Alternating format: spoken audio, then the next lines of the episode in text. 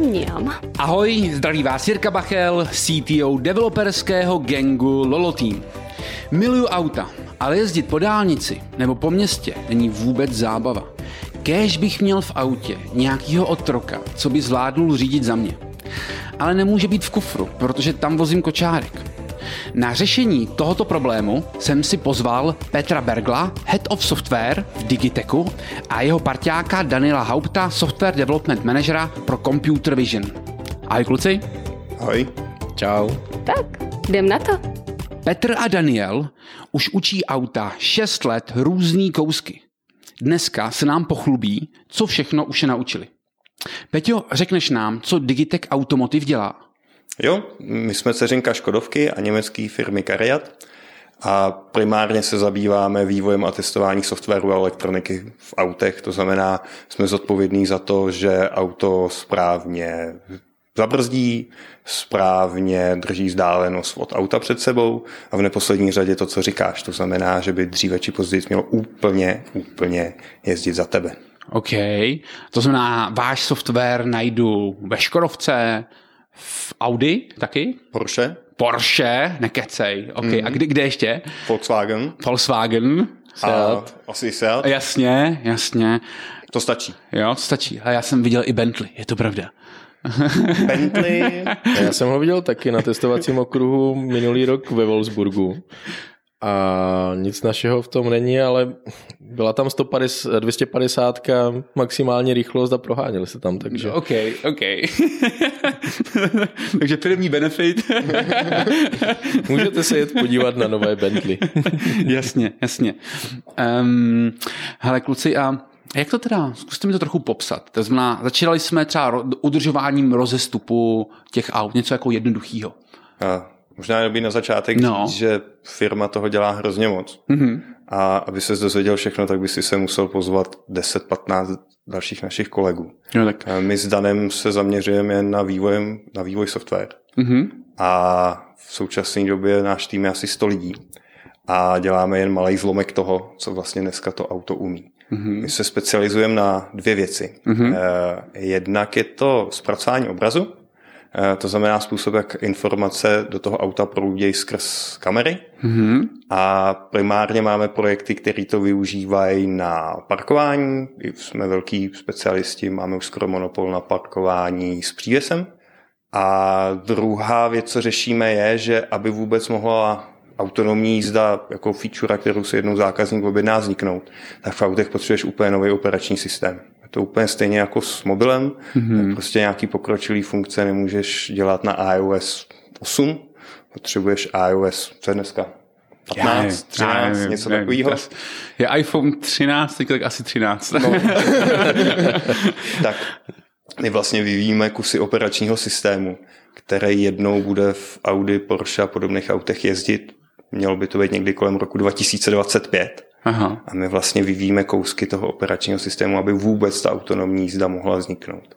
Ale asi nejvíc jako sexy na tom je mm, vyvíjet featurey, které se týkají té tý autonomní jízdy, mm-hmm. toho vlastního počítačového vidění, a, a pak máme projekty na to, že vlastně řešíme výpočet té trajektory a tak dále. Ale to by o dost, o dost víc detailů mohl víc dát. Já bych tady ještě doplnil vlastně jiný pohled. A to je, jak se ptal na autonomní jízdu mm-hmm. a, a vlastně zlepšování různých uh, asistenčních systémů, jak se tomu uh, typicky říká, uh, tak tradiční automobilky začínaly například s tempomatem. mm-hmm. Jednoduchý tempomat. Jasně. Pak přišel adaptivní tempomat, který udržuje vzdálenost pomocí radaru od auta, které jede před tebou. Pak přišel prediktivní tempomat, který už bere v potaz eh, mapové podklady třeba, případně uh, rychlosti, uh, které jsou dovolené na té cestě, takže čte značky a tak podobně. A dál se to vyvíjí a vyvíjí. Kdy tradiční automobilky jako Volkswagen Group, všechny, které pod to spadají, Volvo uh, a tak dál, tak jedou přesně tady tuhle tu filozofii. Zlepšují ty jednotlivé asistenční systémy, mm-hmm. které potom postupně skládají dohromady. No a pak přišla Tesla, že jo. Tesla postavila barák na zelené louce, postavila tu firmu jako softwarovou firmu, úplně s jiným mindsetem a začali vyvíjet od začátku elektroauta a začali vyvíjet autonomní auta. Tudíž oni vlastně přeskakují tu fázi rozvoje jednotlivých funkcí, které se potom skládají dohromady a rovnou jdou po tom, co je sexy, to, to, co, je, to co je žádané a, a proto mají docela velkou konkurenční výhodu. Mm-hmm. Jo, že... Chápu. Ale tak můžeme začít u těch očí teda toho auta. Jo. Čím teďka se to auto kouká, aby vidělo kolem sebe? Protože to asi je hodně důležitý pro všechny tyhle ty feature, co popisuješ. Jo, když to vezmu z pohledu perception, jak no. se vlastně tomu říká, když se podíváme mm-hmm. na autonomní jízdu, tak ona je složená z několika takových jednotlivých boxíků, které na sebe navazují. První je perception. Já rád říkám, že to auto si očmuchá všechno, co je kolem a použije k tomu senzory, které na tom autě má. Když si vezmu zase příklad Teslu, já o ní nebudu mluvit tak často, ale Tesla, ale, te, no. ale Tesla razí filozofii, že používá jenom kamery. Mm-hmm. Volkswagen Group bude do budoucna používat několik různých typů senzorů, které se v autě dají použít. Znáte třeba ultrazvukové senzory, eh, radarové senzory, eh, potom kamery, případně laserové senzory, lidary mm-hmm. a tak dál. Takže tohle jsou všechno senzorické prostředky, které používáme k tomu, aby jsme si očmuchali to okolí a hlavně, aby jsme mu porozuměli, protože je rozdíl, jestli je to sloup, nebo je to babička, která někam jde, anebo je to ožrala, který jako vám brzo spadne někde pod, pod kola a musíte ho identifikovat a částečně mu i rozumět. Hele, a kluci, a kdybyste si mohli vybrat teďka, jako, je vám jedno, kolik toho to stojí, který z těch senzorů je nejlepší? To je dobrá otázka. Uh, žádnej. Aha. Uh, on totiž, každý má svoji fyzikální podstatu, uh, trochu jinou. Mm-hmm. Já mhm. na to nejsem úplně expert, ale z podstaty věci tak třeba ultrazvuk je docela levný, mm-hmm. ale dává ti jen uh, informace z bezprostřední blízkosti toho auta s nějakou, s nějakou přesností. To je bezprostřední, to znamená metr nebo deset, nebo co to znamená? No, nějaký jednotky metrů. Jo, to jsou okay. klasicky uh, senzory pro parkování, jsou prostě ultrazvuk, tak víš sám, kdy ti začnou, mm-hmm. uh, začnou pípat. Mm-hmm. Pak máš uh, kameru, která jako je možná pro nás to nejpřirozenější, protože supluje ty naše oči. Nicméně ta problematika toho zpracování obrazu je strašně komplexní. Radar je fajn, mm-hmm. zase je nějakým způsobem drahý a je super v tom, že na základě Dopplerova jevu můžeš prostě zjišťovat uh, rychlost těch objektů, mm-hmm. jak se pohybují a jakým směrem, takže zase dostaneš nějakou informaci. A, a, a lidar je taky fajn, jo, protože mm-hmm. ten je zase poměrně přesný a, a dokáže ti tu informaci zjistit i o hodně vzdálených uh, objektech. A teďka bych nerad se dotknul všech, co, co tomu rozumí mnohem víc než já, ale každý ten jako senzor má jinou podstatu fyzikální. Mm-hmm.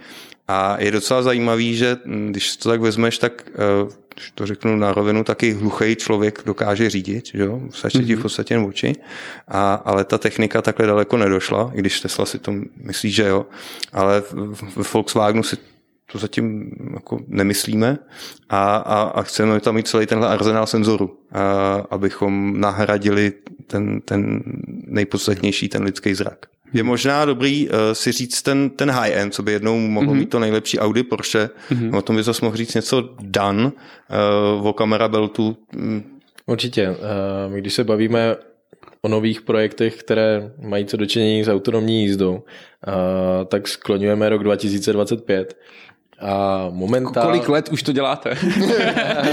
no. Teď se bavíme o autonomní jízdě, ne o těch konkrétních asistenčních systémech, které jo. už děláme třeba dlouho. A nicméně v autonomní jízdě jsme teďka zainteresovaní nějaký rok, řekněme, mm. plus minus. Mm-hmm a konkrétně teda v oblasti eh, zpracování, zpracování obrazu. A krom toho roku 2025 se tam skloňuje teďka nové auto, nový koncept, jmenuje se Audi Landjet, mm-hmm. který vyjede z té linky 2.5, 2.6. Uvidíme, jak se, jak se to podaří. A co je na tom autě zajímavého, tak cílí na to, že bude mít level 3 autonomní jízdy, ono mm-hmm. existuje nějakých pět levelů, tady se budeme bavit o levelu 3 a bude se dělat studie a návrh prvních oblastí nebo domén, kde to auto bude fungovat v režimu level 4. Level 4 vlastně říká, to auto je plně autonomní, ale jenom pro nějakou konkrétní doménu. Po doménou si můžeš představit třeba mm, parkovací garáže, Mm-hmm. A může to být dálnice, ale dálnice už je jako náročnější. V parkovacích garážích to auto přece jenom jezdí do nějaké rychlosti třeba 20 km za hodinu a máš tam omezený uh, počet různých situací, které ti tam může nastat a které může docela dobře popsat. Mm-hmm. Očekáváš, že tam bude chodit babička s košíkem, očekáváš, že tam bude třeba nějaký přechod, očekáváš, že uh, to auto bude hledat místo k zaparkování a ideálně, když to je to plně autonomní, tak to auto by mělo i samo zaplatit, jo, než třeba vyjedeš z toho super, supermarketu. Když potom přijedeš na tu dálnici, uh, tak tam těch caseů je o mnoho víc jezdí se tam vysokými rychlostmi, může začít pršet, různé odrazy světla. A proto se bavíme spíš o prvních doménách, které jsou spíš menší, lépe uchopitelné a pak se to bude postupně rozšiřovat. Mm-hmm. No, a abych se vrátil k těm, k těm senzorům. Na Audi Landjet by mělo být zhruba 16 kamer, Mm-hmm. Uh, což je docela, docela dost. Mm-hmm. Uh, a to jsou jako normální kamery, jako znám prostě z telefonů. Uh, důležité pro ty uh, automobilové kamery je samozřejmě rozsah, kdy, kdy oni pracují. To znamená teplotní, nějaký vibrační a tak dále a tak mm-hmm. dále. A taky, co je důležité pro automobilku, tak aby ty kamery byly levné. Mm-hmm. Protože když si vezmeš tu produkci, eh, kolik milionů aut se udělá, každý cent tam hraje svoji roli. Uh, takže ty kamery nemají třeba uh, takové schopnosti jako um, ty, které máš v telefonu. Uh, nicméně dohromady, když jich je tam 16, uh, tak ti dají perfektní přehled o tom, co je vlastně v okolí toho auta, tím, že jsou třeba rozdílné. Vepředu je stereokamera, která mm-hmm. vlastně funguje pro uh, 3D rekonstrukci pomocí vlastně dvou, dvou kamer. Uh, vlastně nevím, jestli o tom můžu úplně mluvit teďka. To zjistíme potom. To, to zjistíme potom. uh, takže je tam stereokamera, každá má nějakých 8 megapixelů, dívá se 150 metrů dopředu mm-hmm. pro rozpoznání překážek, hlavně při těch vysokých rychlostech. Uh, pak tam je několik kamer, které jsou specifické pro konkrétní oblast, jako rozpoznávání třeba dopravních značek nebo dopravních hlášení, takže mají ten region of interest eh, definovaný před autem, za autem a sledují tady tyhle ty eh, tyhle ty znaky. To znamená, jako se dívají prostě v jiným úhlem, jestli to chápu správně. Vybírají jenom část, která je pro ně důležitá. Aha, OK. A pak tam jsou kamery, které vlastně uh, doplňují uh, obraz uh, kolem mm-hmm. toho auta tak, aby když je všechny spojíme, tak to vytvořilo 360 stupňů kolem auta. Mm-hmm. Takzvaný kamera belt se tomu mm-hmm. říká, takže vlastně takovým opaskem to celé, celé zapásá až 360. Abych navázal na to, co říkal Dan, koncert se musel hrozně změnit tím, že prostě přišli noví hráči na trhu a ještě, když bychom se bavili o oktávce, o Superbu, tak když zvedneš kapotu, tak tam budou takový černý krabičky, v nich jsou nějaký procesory různě výkonný, mm-hmm. ale nenajdeš na nich logo Škodovky, Volkswagenu, Audi, ale typicky logo Continental, Bosch a podobně. Mm-hmm. Protože historicky koncern byl zvyklý vyvíjet uh, vlastně software a potažmo hardware zakázkově. Mm-hmm. To znamená, když to koncern chtěl já nevím, nový asistent couvání s přívěsem, tak na to vypsal tender, někdo ho vyhrál a dodal, dodal odpovídající software. Ten třeba jiná firma zaintegrovala do té krabičky a tu krabičku s těma ostatníma krabičkama ještě zaintegrovala jiná firma. A ono to, dejme tomu, nějak fungovalo, dokud se zbavil o relativně jako izolovaných funkcích. V tom dnešním moderním autě začíná souviset všechno se vším, a jakoby tenhle ten zakázkový software dost, dost narazil a bylo vidět, že někteří konkurenti, kteří to řeší všechno in the house, tak... Eh, hlavně nezmiňu Teslu, jo? Hlavně, nezmiň, hlavně nebudu mluvit o Tesle, eh, tak třeba se začalo ukazovat, že možná ten vývoj dělají o něco rychle. A tak koncernu si řekli, takhle to dál nejde. A založili právě tu naší mateřskou firmu, to je ten Cariat. Mm-hmm. A Cariat má být centrální software house uh, pro celý Volkswagen, to znamená Audi, Porsche, Volkswagen, mm-hmm. Škodovka, ty nový auta budou mít kompletně software uh, od Cariatu. Mm-hmm.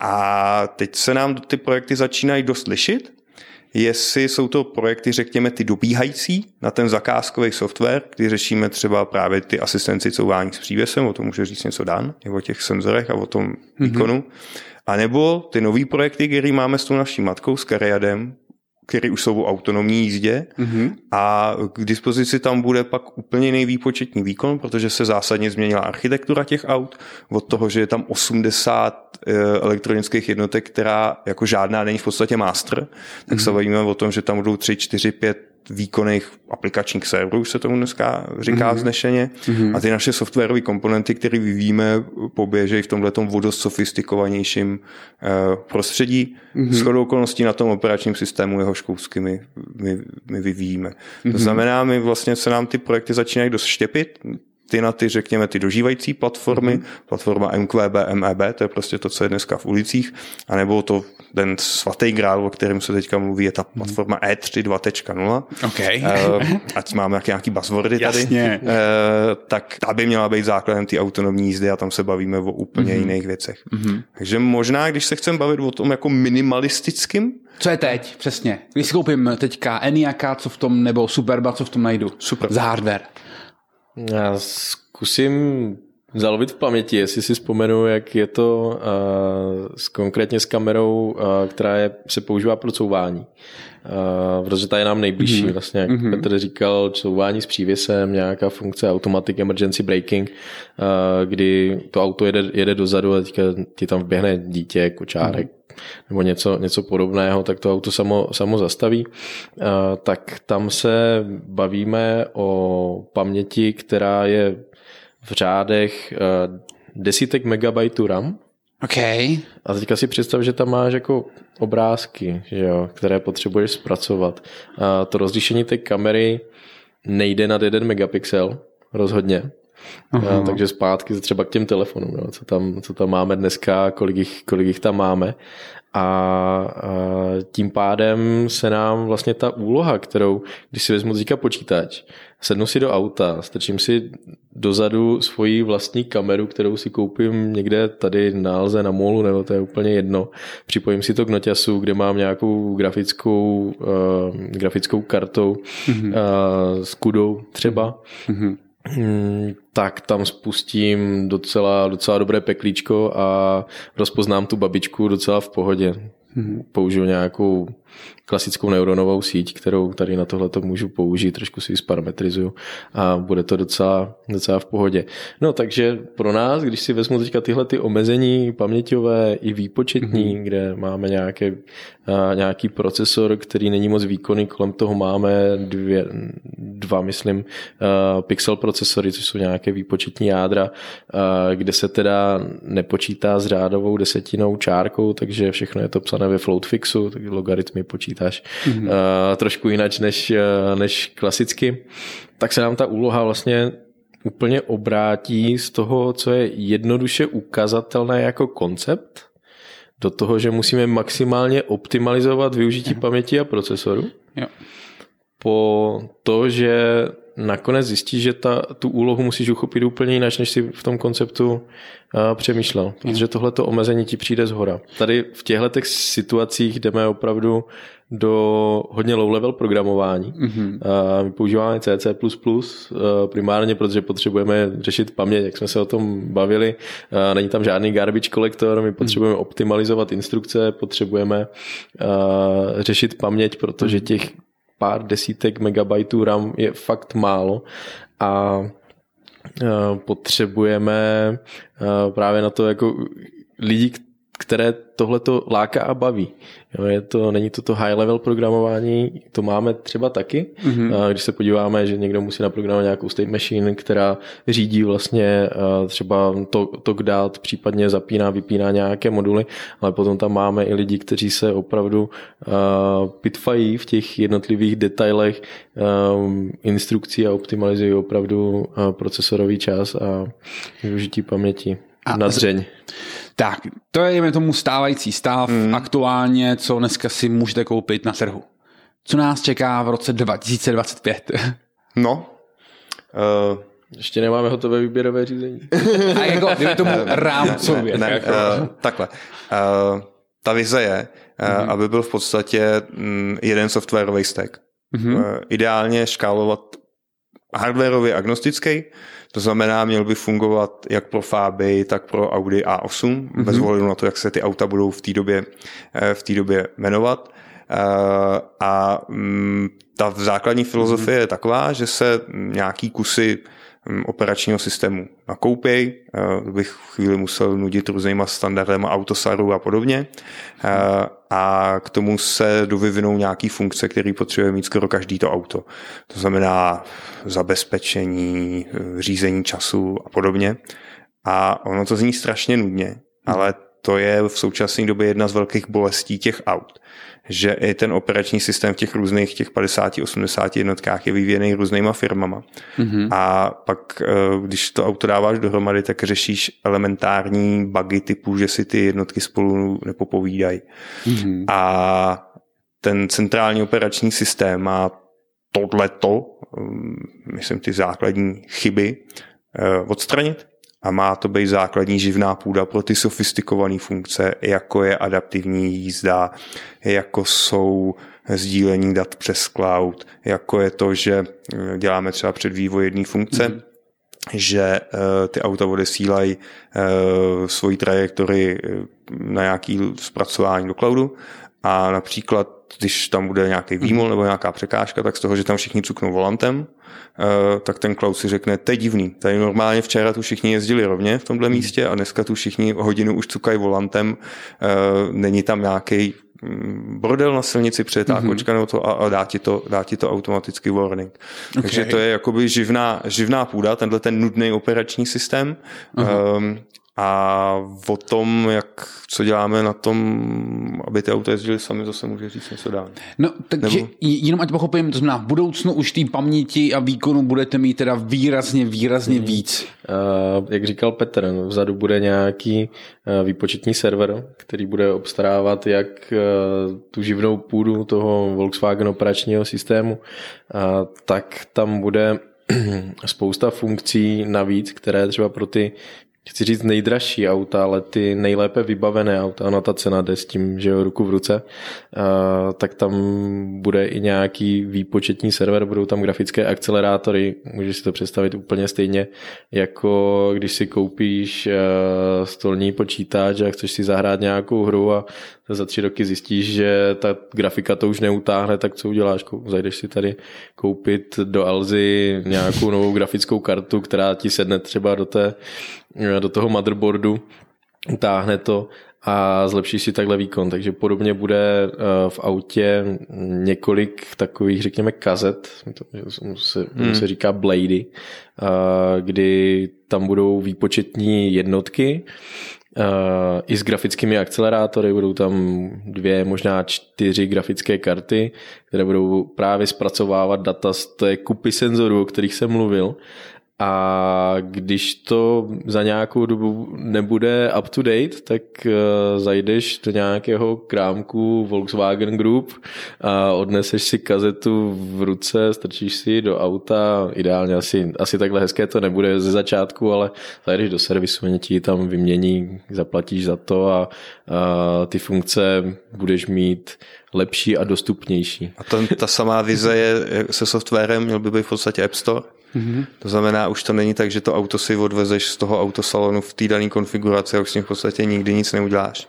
Ale jsou vize prostě, že si, tak jak se budou dovyvíjet featurey, tak si je jako se App Store budeš stahovat do toho auta a mm, i by měla být možnost si to zkusit. Jo? Takže si řekneš, co ten, co to autonomní řízení na té dálnici, bylo by to něco pro mě, eh, pustíš, koupíš si, já nechci říkat trial verzi, jo? to, zní, eh, jako, to no, má ale... konotace, že by to nemuselo fungovat, ale... jako za pět kilometrů vám vyprší eh, ale, ale jako, že by si to na měsíc mohl uh, koupit na zkoušku tu aplikaci, když se ti to nebude líbit, tak, tak si to prostě neprodloužíš a když jo, tak, tak fajn. Ty kluci, mě spadla pusa, jak jste o tom mluvili, že by jsem si mohl tunit moje auto, jako tím, že si koupím do něj lepší hardware, a tím nemyslím pneumatiky, ale trochu hmm. víc paměti a výkonu. A že si na Alzu doobjednám, já nevím, nový armový procesor nebo i8, nebo já nevím, na jaký technologii vlastně ty auta jako fungují. A to by bylo skvělý. Takže jako těším se na tu budoucnost. To vypadá jako strašně, strašně hezky a můžeme se teda jako posunout, když teda máte dost výkonu na to, abyste byli schopni analyzovat, co se děje vlastně v těch všech kamerách, tak pojďme si říct, co vlastně teda je nejjednodušší pro, dej tomu, nějakou základní sadu toho autonomního řízení. Je to to parkoviště nebo dálnice? Uh, parkoviště. Parkoviště. Z jednoho prostého důvodu. Uh, když chceš vyvíjet uh, řízení autonomní, tak mm-hmm. na to potřebuješ speciální okruh, potřebuješ, uh, potřebuješ na to speciálně pro školení řidiče a tak. Aha. Když vyvíjíš parkování, tak upřímně řečeno si to můžeš zkoušet na dvorku doma. Jo. Jasně. Takže z hlediska té komplexnosti toho prostředí, tak já jako volím parkování. No, um, dobrý. Hele, takže já často slýchávám, že právě to rozpoznání obrazu aktuálně jako kolem, dejme tomu, umělé inteligence, nebo já tomu radši říkám strojové učení, je nejdál. Že ta kvalita toho, co, co jsme schopni rozpoznat v tom obrazu, je mnohem dál než třeba pochopení textu. Že ta nepřesnost třeba pochopení textu delšího jako výrazně větší. A, a zeptám se, pro, dejme tomu, pochopení textu jsou důležitý anotovaný data. Že někdo říká, hele, tenhle ten text, já nevím, je storno objednávky. Hmm. Jak to funguje u vás a dejme tomu u, u rozpoznávání pruhů? Je tam někdo, kdo říká, v tom obrázku jsou pruhy, nebo ne? No, zále, záleží, jaký je to algoritmus. Eh, já skočím k těm, k těm neuronovým sítím, no. kde se právě tady tohle to používá nejvíc. Eh, vždycky potřebuješ nějaká anotovaná data. Mm-hmm. A potom záleží, v jaké fázi vývoje vlastně si. Protože když jsi úplně na začátku, tak to jsou třeba data, když sedneš do auta, dáš si tam nějakou kameru, anotuješ si sám a děláš návrhy konceptů nějakých algoritmů, jak by to mohlo fungovat. Vyzkoušíš mm-hmm. tenhle ten přístup, tenhle ten přístup a tenhle ten přístup. Čím dál jdeš v tom vývoji, um, tak musíš mít těch dat víc, abys ty svoje hypotézy, že si na začátku vybral správný přístup, mm-hmm. ověřoval, případně ho uh, optimalizoval, optimalizoval parametry toho, toho daného algoritmu. Takže ano, těch, těch dat uh, je spousta, které potřebuješ. Potřebuješ je oanotované, existuje spousta firm, které na celém světě nabízí za peníze, je spoustu databází, které si můžeš stáhnout, stáhnout zdarma, ale ty jsou většinou dedikované na nějakou obecnější oblast nebo hodně specializovanou oblast, eh, kterou využíváš třeba v medicíně. Mm-hmm.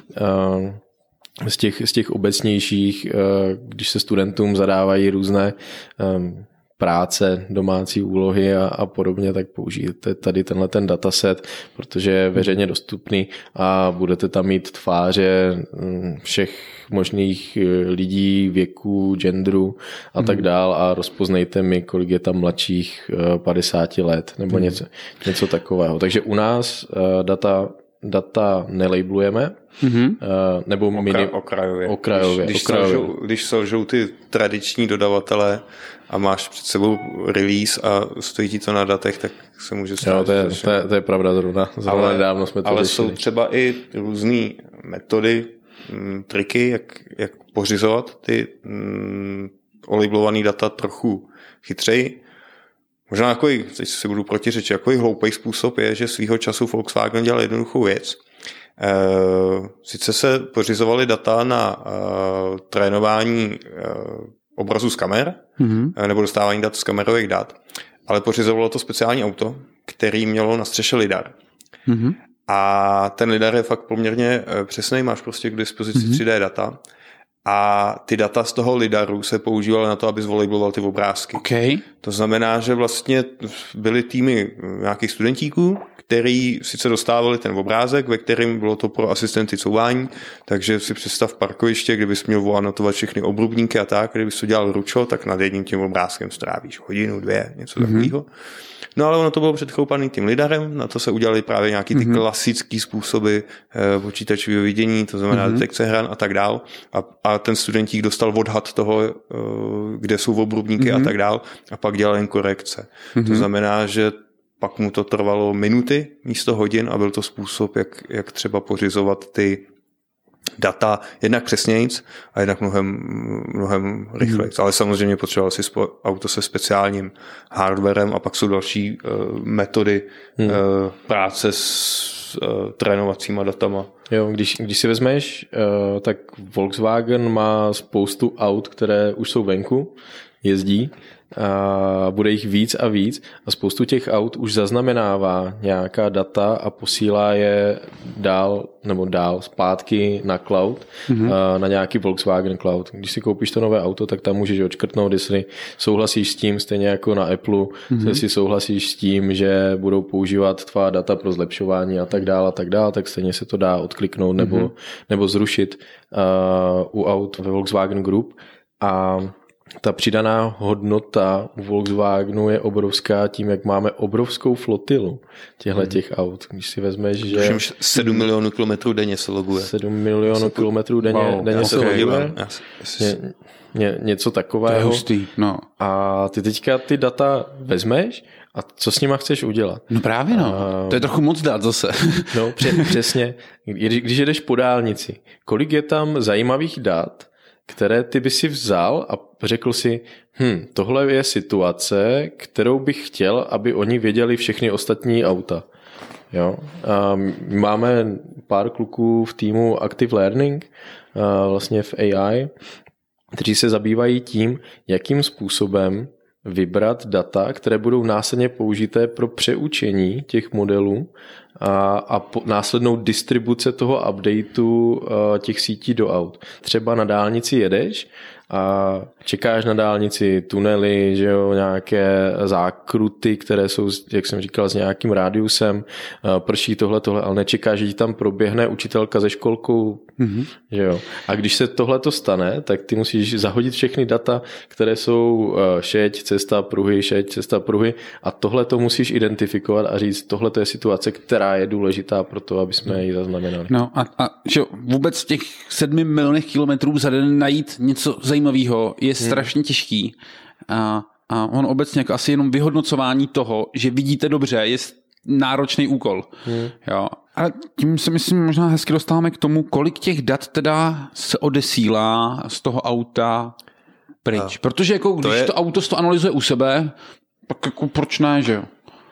Já to vezmu z druhé strany. A když se budeme bavit o těch autech, co vyjedou v tom roce 2025, mm-hmm. všech těch senzorech, které tam budou mít, uh, tak za den uh, ty senzory vygenerují kolem 50-60 terabajtů dat. Jedno auto? Jedno auto.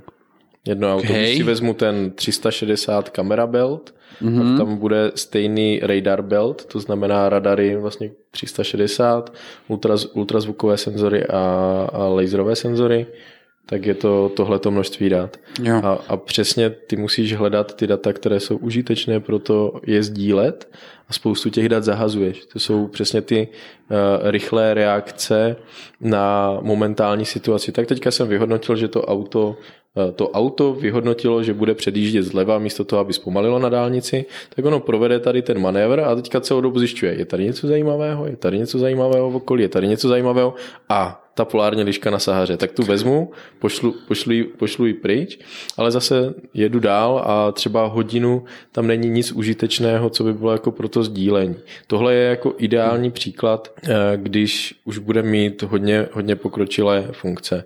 Mm-hmm. No ale přece tolik dat, i teďka by se chtěli sbírat co nejvíc, prostě nejde odeslat z toho auta. Ne. Ne, ne. Takže jak to funguje? To znamená, že tam sbírají a jednou v servise to někdo stáhne, nebo? Ne, ty data se normálně zahazují. Jo, máš tam, nějakou, jo. Pa, máš tam ně, ně, nějaký, nějaký buffer, který prostě jede, máš uh, událost teď, uh, pak se díváš kousek dopředu, se zaznamenáváš, tu vyhodnocuješ a necháváš si kousek, kousek dozadu a pokud v těch datech není nic, co bys chtěl jako dále použít, uh, tak s nima potom nepracuješ na Takže cloudu. už teďka lokálně to auto vyhodnocuje, co je teda užitečný odeslat a pouze ty užitečné informace odesílá. Hmm.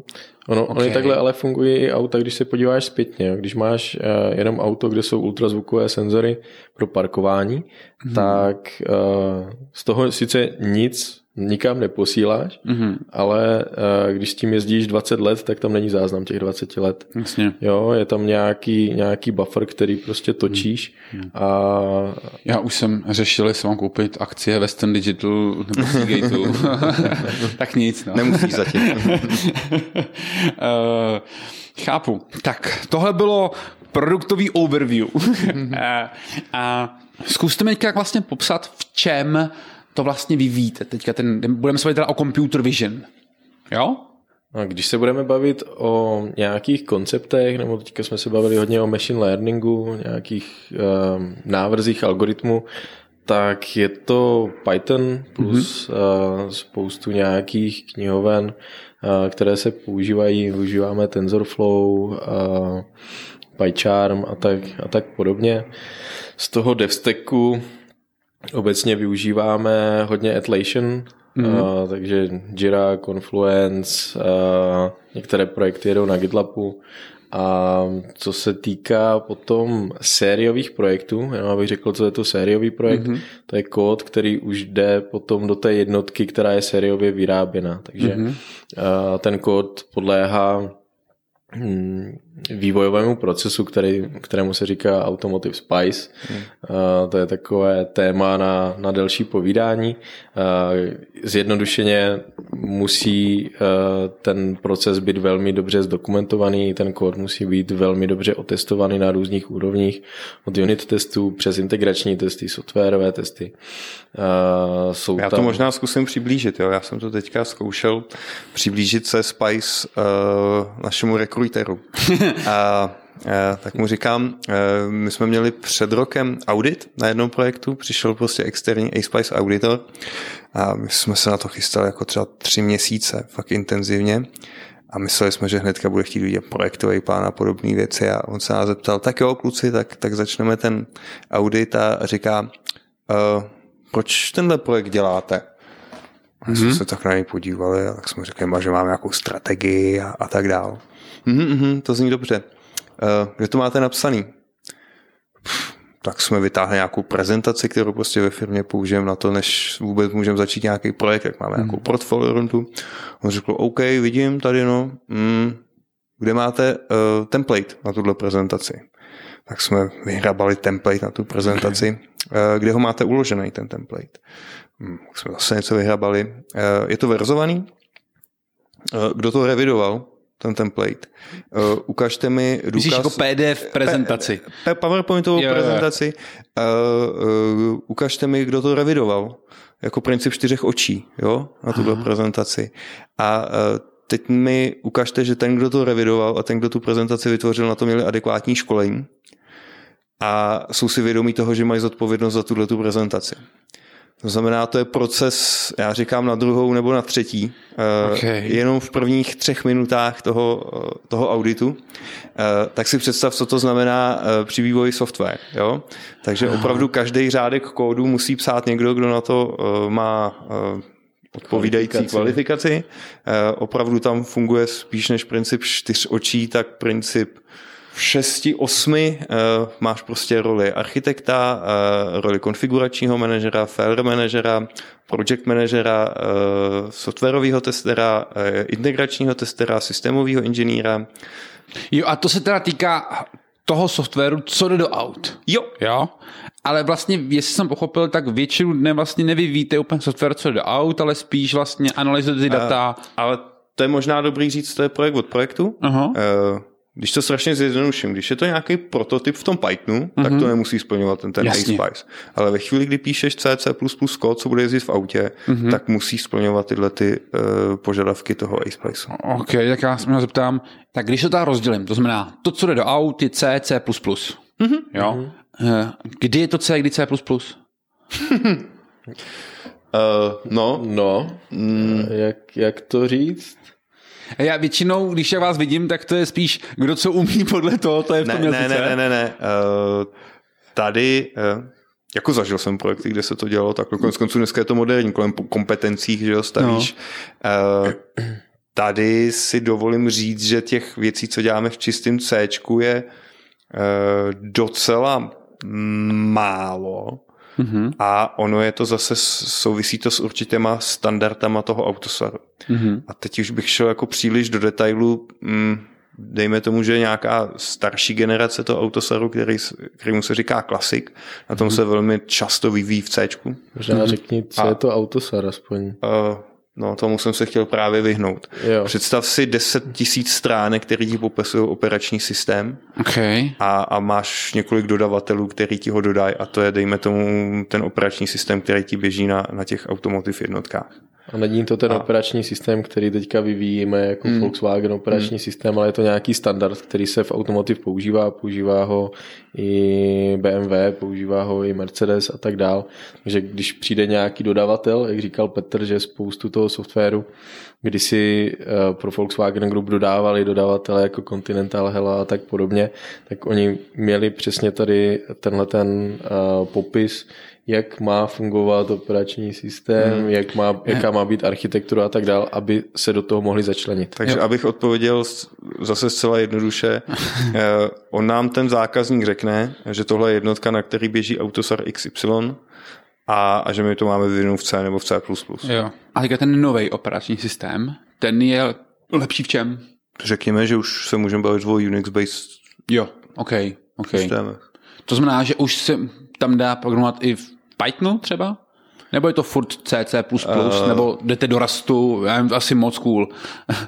Já, já, já fakt přemýšlím, jestli, by, uh, jestli máme projekty, kde bychom to zkoušeli jo, pouštět na je, Python. Je, je, je to tak. Uh, přemýšlí se teďka hodně uh, právě v machine learningu, v, na, v našich týmech uh, Že- se dělá Tensor RT, takže mm-hmm. jako TensorFlow R, uh, RT real time, kdy ty Python kódy se potom budou rovnou uh, transformovat pro kód, který je jedno, ne, jednoduše špatné slovo, bude skompilovatelný pro ty grafické akcelerátory. Takže ta- tady je to, řekněme, na vzestupu, ještě mm-hmm. to není použité. Mm-hmm. A možná se to změní zase, jo, mm-hmm. v, nějak, v nějaký jiný princip, ale přemýšlí se tady nad tím. Mm-hmm.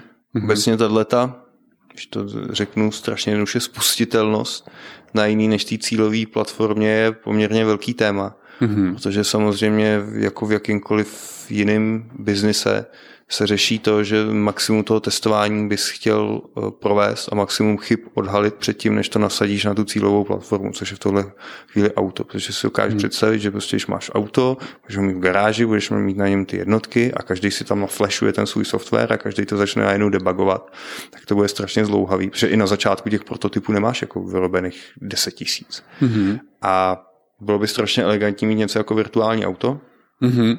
a uh, pokud možno největší množství těch integračních chyb najít um, ve virtuální podobě toho auta. My na to taky máme mm-hmm. projekty, které na to začínají.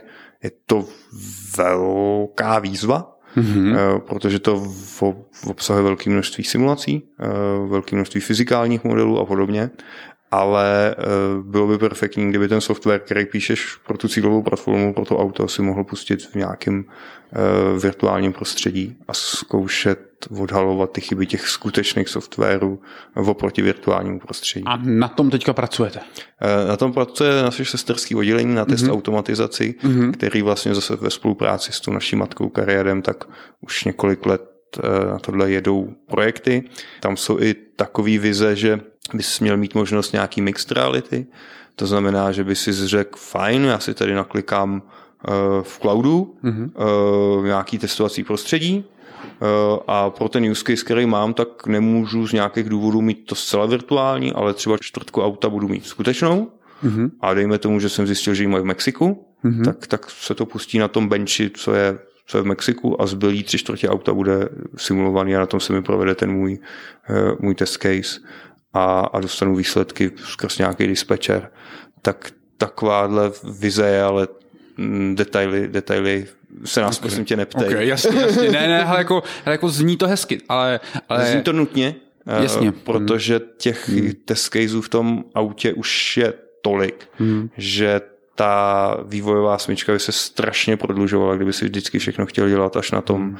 finálním autě. Hmm. Takže pokud se tohle to nepodaří uh, rozchodit, pokud se ta virtuální, virtuální integrační testování nestane uh, realitou v tom horizontu, o kterém se bavíme, tak, tak jako je sice hezký, že furu feature vyvineš, ale když je nesintegruješ a neodladíš, tak hmm. k čemu ti jsou?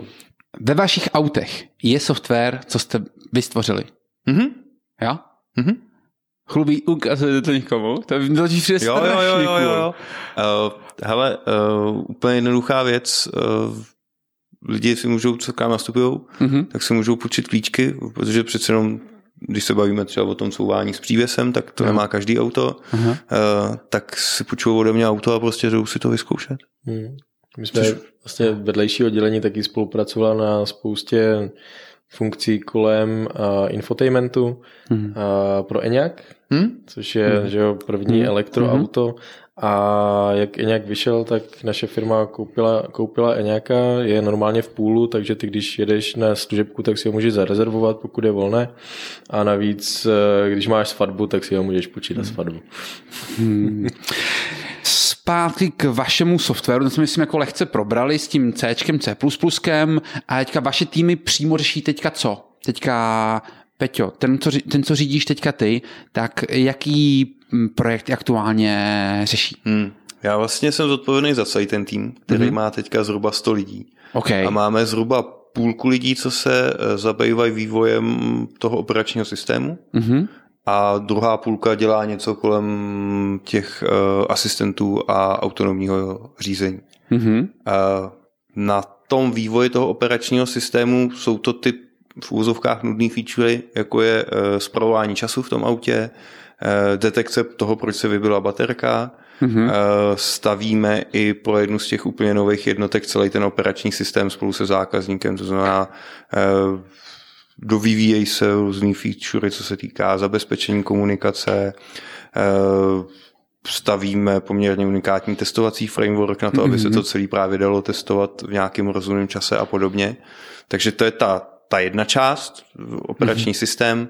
Uh, druhá část, co se týče těch asistentů, tak tam máme tým, který dělá teď computer vision a zpracování nebo práce na umělé inteligenci na uh, zpracování obrazu, jednoduše řečeno dostávání informací z okolí. Mm-hmm. A pak se hodně zabýváme tím autonomním parkováním nebo asistovaným parkováním.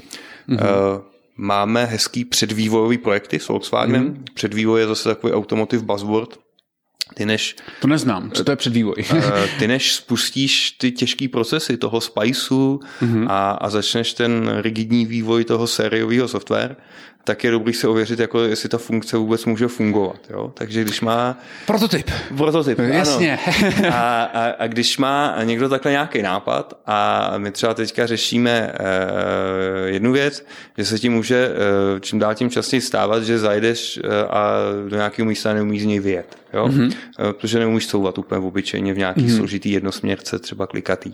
Mm-hmm. Uh, tak řešíme předvývoj s Volkswagenem toho, že bys tam bylo v tom autě nějaký magický tlačítko, ty bys jako řekl ve mně odsuď a to auto za tebe eh, vycouvá. Mm-hmm. Takže takovýhle projekt teďka eh, řešíme v té předvývojové fázi, eh, kdy to opravdu může vypadat tak, že ty si to naprogramuješ na, na svém počítači, nějakým způsobem uděláš bypass té současné elektroniky a, a pustíš ten kód, který máš té neprodukční, uh, neprodukční podobě na tom svém uh, počítači a uh, pokud tam kluci sedějí, takhle mají uh, pro třeba letiště, mm-hmm. uh, mají uh, na klíně notebook a uh, zajdou někam uh, s drahou, kterou mají vytyčenou kuželama, ty zmáčnou to magický tlačítko, teď tam sedí s tím notebookem uh, na kolenou a pozorují, jestli to auto vycouvá správně nebo, uh, nebo nevycouvá správně. Hele, a ty jsi zmínil, že máš 100 lidí v týmu. Hmm. To je, není úplně malý tým. Eh, jak ho spravuješ nebo jak ho vedeš? My v současné době máme jako naprosto tradiční strukturu, uh, kde já mám pod sebou teďka pět podmanažerů, uh-huh. oficiálně se jmenují kluci manažer tématického pole, uh, takže Dan je, Dan je jeden z nich. A takže na papíře jsme jako velmi, velmi zastará struktura. Uh, žádná matice nic, prostě uh, rizí, uh, rizí hierarchie. fakticky se tomu stavíme hodně pragmaticky, to znamená, my většinu týmů, co máme postavených, tak jsou postavený křížem krážem těch, těch pět oddělení podle toho, kdo má jaký kompetence. Mm-hmm. Co je dobrý, tak my od začátku, co jsme to oddělení stavili před dvěma lety, tak jsme si řekli tým is the star. A mm-hmm. stejně jako každý jiný manažer, tak dostáváme nějaký cíle a my od začátku je třeba sdílíme. Takže když mm-hmm. máme finanční cíle, tak jsme je nikdy nekrájeli mezi ty jednotlivý manažery, ale řekli jsme si, že jsme v tom všichni spolu, takže buď to vyhraje jeden, eh, nebo nikdo. Mm-hmm. A teďka na tenhle mindset přichází dosti firma, že se mm-hmm. tyhle ty cíle finanční začnou sdílet přes všech těch, eh, to už dneska 500 lidí, takže 500 lidí buď to uh, win or fail, win or lose. A uh, my se hodně uh, začínáme měnit v tom, jak ty mm-hmm. týmy organizujeme kdy když na nás začaly chodit takhle ty požadavky na to mít víc a víc lidí, nás před dvěma lety bylo 50, takže my jsme se za dva roky během covidu zdvojnásobili, mm-hmm. tak jsme si řekli, že jakoby, aby každý manažer měl pod sebou 20-30 lidí, tak to jako nemůže úplně fungovat a aby jim nějakým způsobem se staral uh, o ten personální rozvoj. To je hrozně jako buzzword uh, dneska, ale uh, ono je to jako dost je to důležitý, dát, no? uh, jestli, jestli uh, ten člověk se něco naučí za ten rok. Občas je taky důležité, aby tomu člověku někdo vysvětlil, že se opravdu něco naučil, jo? že ho nestačí se nechat uh, trápit v projektu a, a, a možná je dobrý mu říct, tím, že se potrápil, tak se něco naučil. Hele, ale to vlastně chceš, že jo? Ty chceš kluky, který ti vlastně říkají, hele, já chci někam jinam, aby jsem se naučil něco nového. A to neznamená jenom tím, že budou mít jiný projekt, ale že ty lidi kolem je budou posouvat a pomáhat jim, aby se něco opravdu naučili. Takže to jako, jako a jak k tomu přistupuješ, tady k tomuhle jako uh, vyhodnocování nebo k tomu vzdělávání? No, uh, Teďka ještě postaruje to trochu masírka, teďka mm-hmm. kluci pod sebou mají, já mám tu výhodu, já mám jenom těch pět manažerů, Aha. takže pro mě vyhodnotit je to relativně jednoduchý a ještě ty cíle sdílej. Jo. Jasně. Takže mají, eh, jejich cíle jsou strašně jednoduchý, protože to jsou moje cíle, takže eh, mě vyhodnotí šéf a já to klukům nakopíruju do jejich jo. hodnocení. Jo. Eh, takže trochu větší problém je s těma 100 lidma, mm-hmm. který mají pod sebou napřímo kluci. A, a to je právě to, jak jsme začali jakoby laškovat na jaře, na loňském jaře, mm-hmm. že jakoby tenhle tradiční způsob starání se o lidi mm, jako nikam nevede, že vždycky, když nabereme 20 lidí, tak teda vytvoříme nový podvodilení, nahajrujeme novýho manažera, to je trochu padlý na hlavu. Mm-hmm. Tak jsme začali spolupracovat s nějakýma agilníma koučema mm-hmm. a nakreslili jsme nějakou úplně novou organizační strukturu. Mm-hmm. Uh, Řekni, ta, jak, se jmenu, jak jsme ji pojmenovali. My jsme ji ze zoufalství pojmenovali agilní blok. Eh, okay. My jsme strávili celý den tím, že jsme vymýšleli, co to bude a, a hnedka na začátku jsme si řekli, neláme si hlavu tím, jestli to je oddělení nebo divize nebo co. A na konci, hele, jak tomu budeme říkat, tak jsme řekli, tak třeba agilní blok, teď je to jedno. A, a z, už rok se s náma táhne tenhle ten uh, název, uh, postupně se ho teda snažíme zbavit. V tom blobu jsou, eh, já bych řekl dneska už ty klasické agilní principy, to znamená, že by se mm, měla oddělit ta povinnost starání se o lidi od té eh, projektové zodpovědnosti. Takže vytvoříme něco, čemu se říká chapter. Já ani nevím, jestli to je up-to-date název eh, dneska. Zkrátka dobře, nějaký menší skupinky lidí, kteří mají podobný zájem, takže třeba ty lidi na AI, další skupinka bude na computer vision, tak každá bude mít nějakého svého tatínka eh, té mm-hmm. kompetence a ten se bude starat o to, že eh, mají nějaký smysluplný cíle, mm-hmm. že mají smysluplný školení, že ta kompetence mm-hmm. nějakým způsobem skvétá. Co je důležitý, nikdy to nemůže být ten chapter velký 20 lidí, musí to být 5, mm. 7, 8 lidí, něco takového. Mm. A, a z druhé strany se m, mm, zase jiní lidi, m, mm, nějaký klasičtější manažeři, product projektáci, začnou starat o to, že ten projekt funguje. A samozřejmě nestačí to takhle přeštrochat eh, a říct si, tak, tak jsme provedli agilní transformaci, to je blbost. Čo? To je prostě v podstatě nekonečný proces, hmm. kdy se hodně snažíme lidi vést k tomu, že není ostuda, když se něco nepovede. Jo? E, že my jako manažeři se musíme naučit je za to v podstatě pochválit. Jo? Ono je to těžký, e, ale my se to pomaličku učíme Hmm. Po nás by mělo být vlastně experimentovat, že? Ale, ale ne takový ty ty hurá experimenty, tak jsme něco vyzkoušeli a zase máme na rok pokoj. Hmm. Ale taková ta ochota experimentovat v každém sprintu, něco si vyzkoušet předtím, než na, to, na, na tom strávím týden. Ne, ale a, říkáš tomu moc hezky, protože ta mentalita toho, že failovat je správný tím experimentem, když to řeknu to dopředu, je strašně prospěšná. Já vidím ty firmy, které jdou tím stylem, a čí to byla chyba? A kdo se to může, jo? A ty, to by vezmeme bonusy, jo? Tak kluci, jdeme zkoumat novou věc, kdo si to vezme na starosti, jo? A nikdo nechce, protože si všichni bojí ty chyby. No jasně. Jo. A ještě se stala strašně zajímavá věc. Eh, my jsme to prezentovali managementu a my jsme čekali, že si tak jako poklepou na čelo a řeknou si, no to ty kluci v softwaru zase něco zkouše a řeknou, no jo, tak, tak si to zkuste. A ona se stala trochu jiná věc, že mi se to strašně líbilo. A, a další dvě oddělení se k tomu přihlásili taky. Okay. Takže to, že my jsme nakreslili agilní blok, mm-hmm. způsobilo to, že teďka v, v tou agilní transformací projde půlka firmy. Mm-hmm. A uh, dost to ten projekt jakoby, mm, jak to říct, uh, obohatilo. opepřilo, ob, obohatilo, protože ona ta komplexita se tam pak trošičku mm. jako násobí, jo? že když bychom to dělali čistě v softwaru, tak řešíš nějaký problémy a teď ty naše další oddělení mají třeba trochu jiný problémy a, a jdeme eh, tak nějak, eh, já nemůžu jít ruku v ruce, ale mm, jsme, jsem to s kolegama připodobňoval k tomu, že jsme se jako trochu svázali nohy k sobě. Jo? Eh, že když se každý z nás bude snažit sprintovat, tak ty druhý dva upadnou a ve finále všichni tři.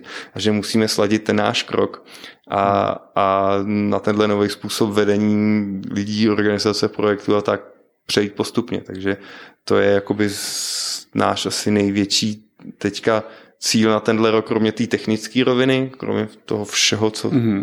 vyvinou všechno, co jsme říkali, tak ještě projít uh, touhle reorganizací. Já jsem se chtěl zrovna zeptat, jaká challenge vás teďka čeká, ale ty jsi mi to asi právě řekl. uh, my se o tom bavíme uh, pořád dokola s klukama, jen od ledna Aha. říkám, kluci, uh, tenhle rok uh, dva cíle. Uh-huh. Musíme odmakat projekty a, a, a musíme nachystat uh, ten přerod tu agilní uh-huh. organizaci. Uh-huh. Uh, ale mně se líbí uh, šotkové Uh, vždycky, Ukazuješ na dena. jo. vždycky, uh, vždycky, když někde zakopnou o nový projekt, uh-huh. uh, tak jim to nedá. a, a, a, a, a zkoušej najít způsob, jak bychom uh, mohli uh, začít třeba nějaký další projekt, uh-huh. ale mm, v tomhle uh-huh. musíme být opatrný prostě. No. Uh-huh. Už toho máme dost před sebou a, a hold už se musíme naučit říkat ne. No. Kluci, tak moje standardní poslední otázka je nějaký vtipný fail. Co se vám nepovedlo? No, můžeme říct, jak úspěšně vy, vysíláme lidi pro kartičky do Mladé Boleslavy. Uh, co, co to znamená? Uh, aby si vůbec u nás ve firmě mohl nějakým způsobem existovat, takže například se dostal do kanceláře nebo si mohl pustit VPN, tak potřebuješ dostat uh, kartičku s čipem. Aha. A uh, dle současných procesů si prostě pro ní musíš jezdit do Mladé Boleslavy uh, na jedno oddělení Škoda Auto. Okay. Nepodařilo se nám to nikdy změnit tak, že by, že by to bylo detašované pracoviště v Praze.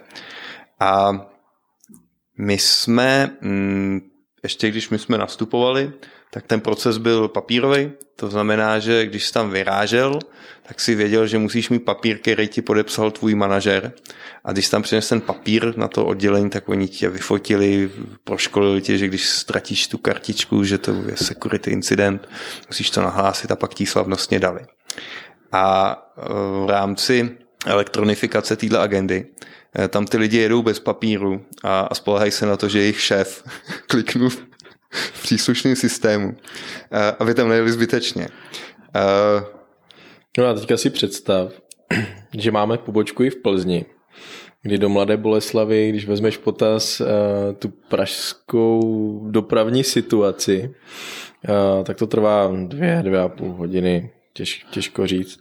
A pak ti volají kolegové z dálnice, kteří nastoupili do Plzně, že už jsou teda před mladou Boleslaví někde a jestli teda mají schválené ty podklady, ty papíry elektronicky. A to říkáš, jaké. Takže oni vlastně vyrazili na dlouhou cestu dvouhodinovou do Mladé Boleslavy a pak zjistili, že to třeba manažer zapomněl takhle nějak potvrdit v elektronickém systému. A manažer byl na dovolený a zástupy nějak nezafungovaly. A, a, a to už se neděje. No, okay. já, já myslím, že by v Mladé Boleslavi měli vybudovat zoo, aby jsme je měli kam poslat, když to nevíde. jo, že by se tam mohli projít a my mezi tím to zkusíme schválit. OK, A Tam to je, ale malá. OK, OK, ale dobrý.